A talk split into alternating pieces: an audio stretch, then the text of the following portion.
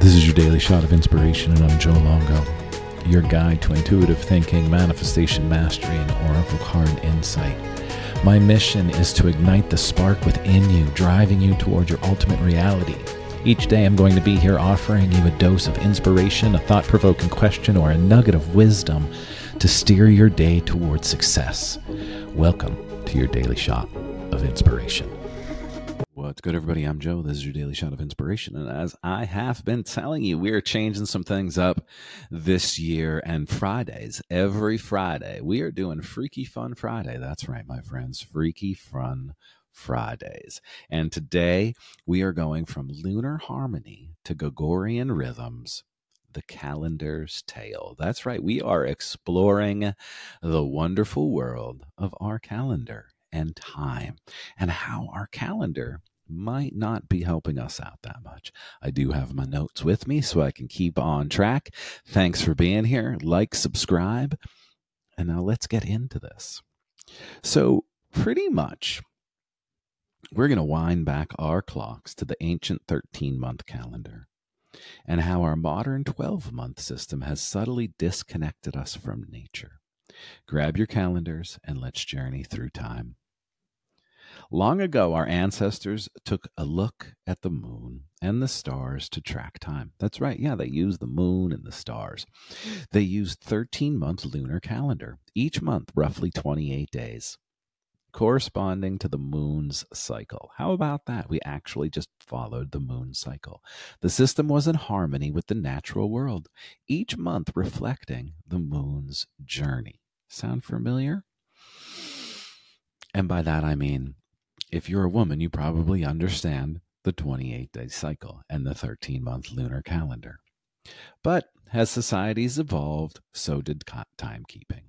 Enter the Julian calendar, introduced by Julius Caesar in 45 BCE, and then later refined into the Gregorian calendar in 1582 by Pope Gregory.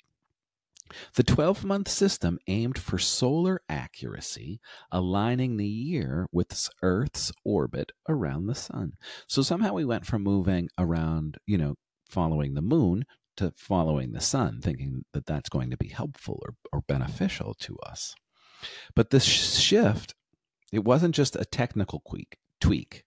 It was actually a whole cultural revolution. If you think about it, literally society had to say, okay, well, wait a minute, there were 13, now there are 12. And like, for this to happen and the world to totally buy into it, it, it kind of makes me question literally everything. Because could you think about that right now if we said, you know what, guys, this 12 month calendar is bullshit it isn't working for us. We're going to go back to the 13 month calendar. How up in arms people would be about that change. But here, you know, in 1582, Pope Gregory was like, This is what we're doing, kids. Hold on, because we're going from 13 to 12. But what have we lost in this transition? For one, the 13 month calendar resonates with the female menstrual cycle and the many natural patterns, creating a sense of unity with the cosmos. Each month was more than a number, it was a cycle of life, growth, and renewal. Now, don't you think it's interesting, right? That the system flowed perfectly with nature and the moon and for 28 eight days and a great way to keep track of things. Um, and really was connected to the female. Now, all of a sudden, we are, surprise, surprise, ripping it away from the female. And I'm going to say this is probably where shit starts to get weird on the planet because we take it away from that female energy and we put it in this masculine energy.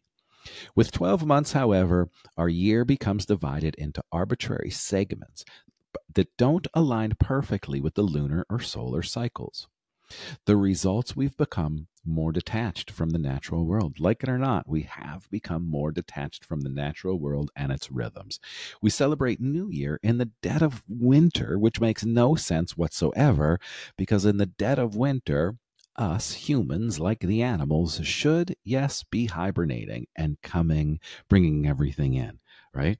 But no, for some reason, we are now celebrating the beginning in the dead of winter, which is not the beginning, it's the end.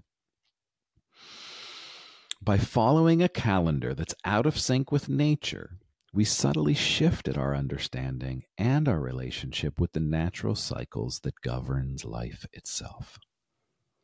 So when we look at this, like what did we learn? Right? What did we learn from this? Perhaps it's a call to remember and to reconnect, to look up at the moon and the stars and remember the ancient rhythms that once guided our ancestors, to find ways, small or large, to realign our lives with the natural world and its cycles. And it might seem woo woo in this spiritual world that we do celebrate the full moon and the new moon and the moon. And I am going to encourage all of us that are here listening today. How can we come more back in touch with nature? What if instead of right now, when we're all saying, What are those New Year's resolutions? We're using this time right now in the dead of winter to think about the things that we are creating, the things that we are manifesting, the things that we are bringing into this reality. We plant those seeds. We sit, we meditate, we allow the ideas to bloom, to come to life. So then, in the beginning of spring, the actual new year, our seeds will be ready to start growing. So let's all take that time to plant those seeds. Let's not get lost in it's the new year, it's the new year, but instead, it is the time to be planting the seeds for the things that you want to grow in the actual, real new year that is in tuned with our actual human form. So, Happy New Year, fake New Year, going along with this calendar that Pope George just decided to pull out of his ass.